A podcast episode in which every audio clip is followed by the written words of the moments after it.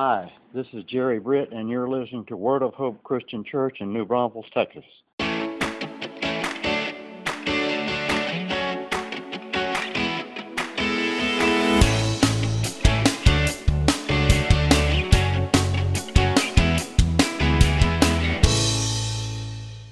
Hi, everyone, and welcome once again.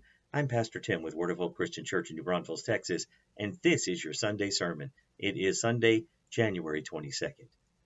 We're continuing with our sermon series called Rooted, Growing Deep, and Living Strong. Two weeks ago, we began with the first key aspect of being rooted, and that was planting. And we saw how the right soil is super important for the seed to have the chance to grow to its full potential.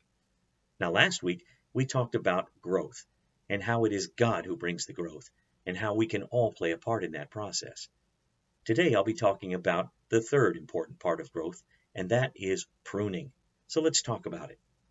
You know, it's hard to imagine for a plant to lose part of itself, but as a gardener, I can see the bigger picture, and I know that the part that I just cut off had to go in order for the plant to continue to grow in the way it's supposed to. Now, pruning is defined as to trim a tree, shrub, or bush by cutting away dead or overgrown branches or stems, especially to increase fruitfulness and growth. A natural part of an organic relationship with God is the process of pruning. Just as a plant is healthier after pruning and has revitalized growth, so a Christian experiences growth when unhealthy areas of their lives are trimmed or thinned. Though this can be painful in the moment, the outcome is divine and it's beautiful. So, to frame our time today, I'm going to be drawing from Jesus' words found in John chapter 15, verses 1 to 5. Open up your Bible or Bible app to John 15, 1 through 5, and follow along as I read. I am the true grapevine, and my Father is the gardener, Jesus said. He cuts off every branch of mine that doesn't produce fruit, and he prunes the branches that do bear fruit, so they will produce even more. You have already been pruned and purified by the message I have given you. Remain in me, and I'll remain in you. For a branch cannot produce fruit if it is severed from the vine, and you cannot be fruitful unless you remain in me. Yes, I am the vine, you are the branches. Those who remain in me and I in them will produce much fruit, for apart from me you can do nothing. That's a really familiar passage, I think, for many of us, but we're going to break that apart today and talk about this third aspect of growth called pruning. Now, a grapevine is a very prolific plant. A single vine bears many, many grapes. In Hampton Court, England, there is a grapevine that is reported to be the oldest living vine. It was planted in 1768 and is 254 years old. This grapevine has one root which is about 13 feet round, and some of the branches are over 120 feet long. Now, despite its age, the vine still produces approximately 600 bunches, which is about 485 to 705 pounds of grapes each year. Now, although some of the branches are 120 feet from the main root, they still bear the sweet and delicious fruit because they are connected to the vine. Each branch is connected directly to the stem and draws nourishment from it. In the Old Testament, grapes symbolized Israel's fruitfulness in doing God's work on earth. The prophets had written of Israel as God's vine, carefully planted and cared for. But the vine was a disappointment because it yielded only rotten fruit, that is, Israel refused to give God love and obedience. Take a look back at verses 1 and 2 that I just read with you. There are two really important things that stand out. First, Jesus makes it clear that He is the vine, the true fulfillment of God's plan for His people. And second, the one who is responsible for cultivating the growth in the lives of people is God. Let's unpack that. God is the divine gardener, the cultivator of the vine and the branches. The fruitful branches are true believers who, by their living union with Christ, produce much fruit. But this union can be broken. The Lord cuts off every branch that does not produce fruit. Those who become unproductive, those who turn back from following Christ after making a superficial commitment, will be separated from the vine. It's also important to note that fruit is not limited to soul winning here in John 15. Answered prayer, joy, and love are also mentioned as fruit John 15:7, John 15:11 and 12. and also a passage I'm sure you're familiar with, Galatians 5 22 and 23, along with 2 Peter 1 verses 5 through 8, show additional fruit is described there. It helps to explain the qualities of Christian character. In contrast, in verse 2, Jesus said he prunes the branches that do not bear fruit, so they will produce even more fruit. Now, successful gardeners know that pruning, cutting back the branches, increases fruit bearing. Each spring, vine dressers cut back each vine to its rootstock to enhance its fruitfulness. Sincere believers, the fruitful branches, will be pruned, meaning that God must sometimes discipline us to strengthen our character and faith. These two points are incredibly important to keep in mind as we talk about pruning. It's crucial to remember who is behind it all and that God, the divine gardener, has the bigger picture in mind. The apostle Paul also wrote in Romans 8:28, "We know that God causes everything to work together for the good of those who love God and are called according to his purpose for them. So, what does it mean to be pruned? Take a look at verses 3 and 4. Think back to the definition of pruning that I shared with you moments ago. It said, to trim a tree, shrub, or bush by cutting away dead or overgrown branches or stems, especially to increase fruitfulness and growth. One of the main jobs of a gardener is to remove dead, fruitless, and or broken limbs from a plant. Often a plant will be hindered by a dead portion of its branches that gets in the way. And sometimes a plant will waste energy and nutrients to help branches that don't produce any fruit. In these verses, Jesus' illustration shifts to a different level. He's talking about spiritual pruning, or in other words, the taking away of the contamination of sin.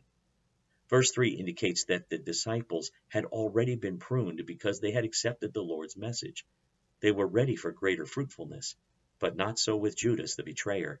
He was not clean, therefore he was one of those branches that had been cut off. Like Judas in our lives, we often have areas that are hindrances to us. It may be sin that needs to be removed, or it may be a discipline in our lives that we need to accept. It might be even something good in our life that's distracting us from something great. The divine gardener will prune these things that we might have to have a better opportunity to grow. Then in verse 4, Jesus says that the disciples are to remain in him. That's also a message for us today. It means to make a constant, moment by moment decision to follow Christ. And we can't be passive with this, folks. As believers, we're not supposed to just sit and remain until we die. Instead, we've got to be active. We have a job to do.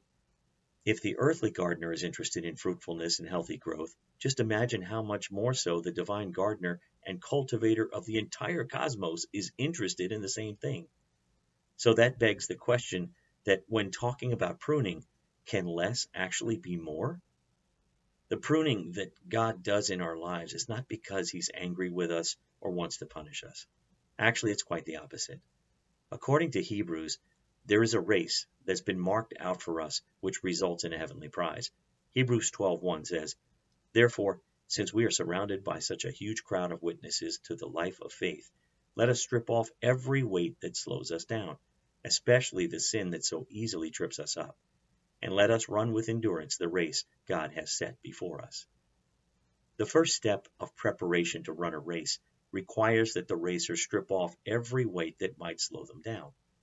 Christians should be spiritually trim, if you will, and able to run the race unencumbered. These weights might not necessarily be sinful acts, but could be things that hold us back, such as use of time, some forms of entertainment, or certain relationships. But it is especially important to strip off the sin that so easily trips us up. Sin such as greed, pride, arrogance, lust, gossip, dishonesty, and stealing can cause believers to drift off spiritual course. So these need to be pruned away so they can run with endurance the race that God has set before them. So, in order to run this race, we'll have to remove those things that will disqualify or hinder us from reaching the finish line. That's not an easy or a comfortable process, but in the end, the things that are removed that are not healthy for us, we find something more from life that could not have been found without that pruning. Now take a look at verse 5. Verse 5 says, Yes, I'm the vine, you are the branches, Jesus speaking. Those who remain in me and I in them will produce much fruit, for apart from me you cannot do anything. A Christian is someone whose strength comes by living in connection to Jesus Christ. In other words, if we as the branches continue to remain in Him, the vine, then we'll produce a lot of fruit. But what kind of fruit are we talking about here? This fruit might be new converts to Christ, or in Galatians 5 22 and 23, it speaks of nine fruits or products of the Spirit that should be a part of our lives. These verses read, But the Holy Spirit produces this kind of fruit in our lives love, joy, peace, patience, kindness, goodness, faithfulness, gentleness, and self control. There is no law against these things. Think for a moment about the fruits listed here in this passage. These are areas that most every believer has some desire to grow in. The only way these fruits are able to grow day to day in our lives is for us to remain connected to Jesus through full surrender and unwavering faithfulness. Evangelist Jack Taylor was alone in his hotel room in Houston, Texas, after a Southern Baptist convention meeting. He felt exhausted in ministry. He cried out to God in prayer, Lord, if I've seen everything you have for me in my ministry, then take my life and let me die. The prayer was followed by silence. Taylor went to sleep. The next morning, Taylor woke up hearing God's voice in his heart. He felt the Lord was saying to him, Jack, I have answered your prayer, and I'm going to let you die to yourself. I have seen your ministry.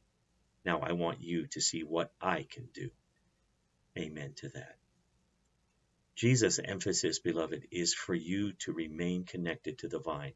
And remember what Jesus said apart from him, you can do nothing. The Christian life is a process that we enter into when the seed of the gospel is planted and we open up our lives to God. Spiritual growth does not and cannot happen by accident. It takes intentional effort, fierce determination, and the unquenchable grace of God. It is true that God loves us just as we are, but it is equally true that He doesn't want us to stay that way. God is the divine gardener who has our spiritual growth as His ultimate goal. He'll use anything in our lives to shape us into the people He wants us to be. If there is something in our lives that's unhealthy for us, God will want to prune it. If there is something in our lives that is good, but not the best, God will want to prune it. We've got to make a conscious decision to welcome God's pruning in our lives. I know that's a difficult concept to grasp, but it's true. We should trust that God knows what He's doing, and even though the process of pruning can be painful, it will also be fruitful in the hands of the divine gardener. So let's get real with this. Will you join Jesus today in actively seeking out areas of your lives that he would like to effectively change? Are there specific areas of your life that could use some pruning to allow healthy growth to happen? Are there some areas that need to be completely lopped off for the sake of future growth? Are there areas in the past that you now recognize God pruned away in order for healthy new growth to occur. That said, let me close today with this prayer. I'm going to pray it in first person for me, but I hope it can be for you too. God, my deepest desire is to grow in my relationship with you. Lord, search my heart and know my mind, and remove the things that will cause me harm. May your divine work in my life Cause me to be an even more faithful follower of you. And may my roots grow deep into your love and give me a solid foundation for my life. In Jesus' name I pray. And all God's people said, Amen.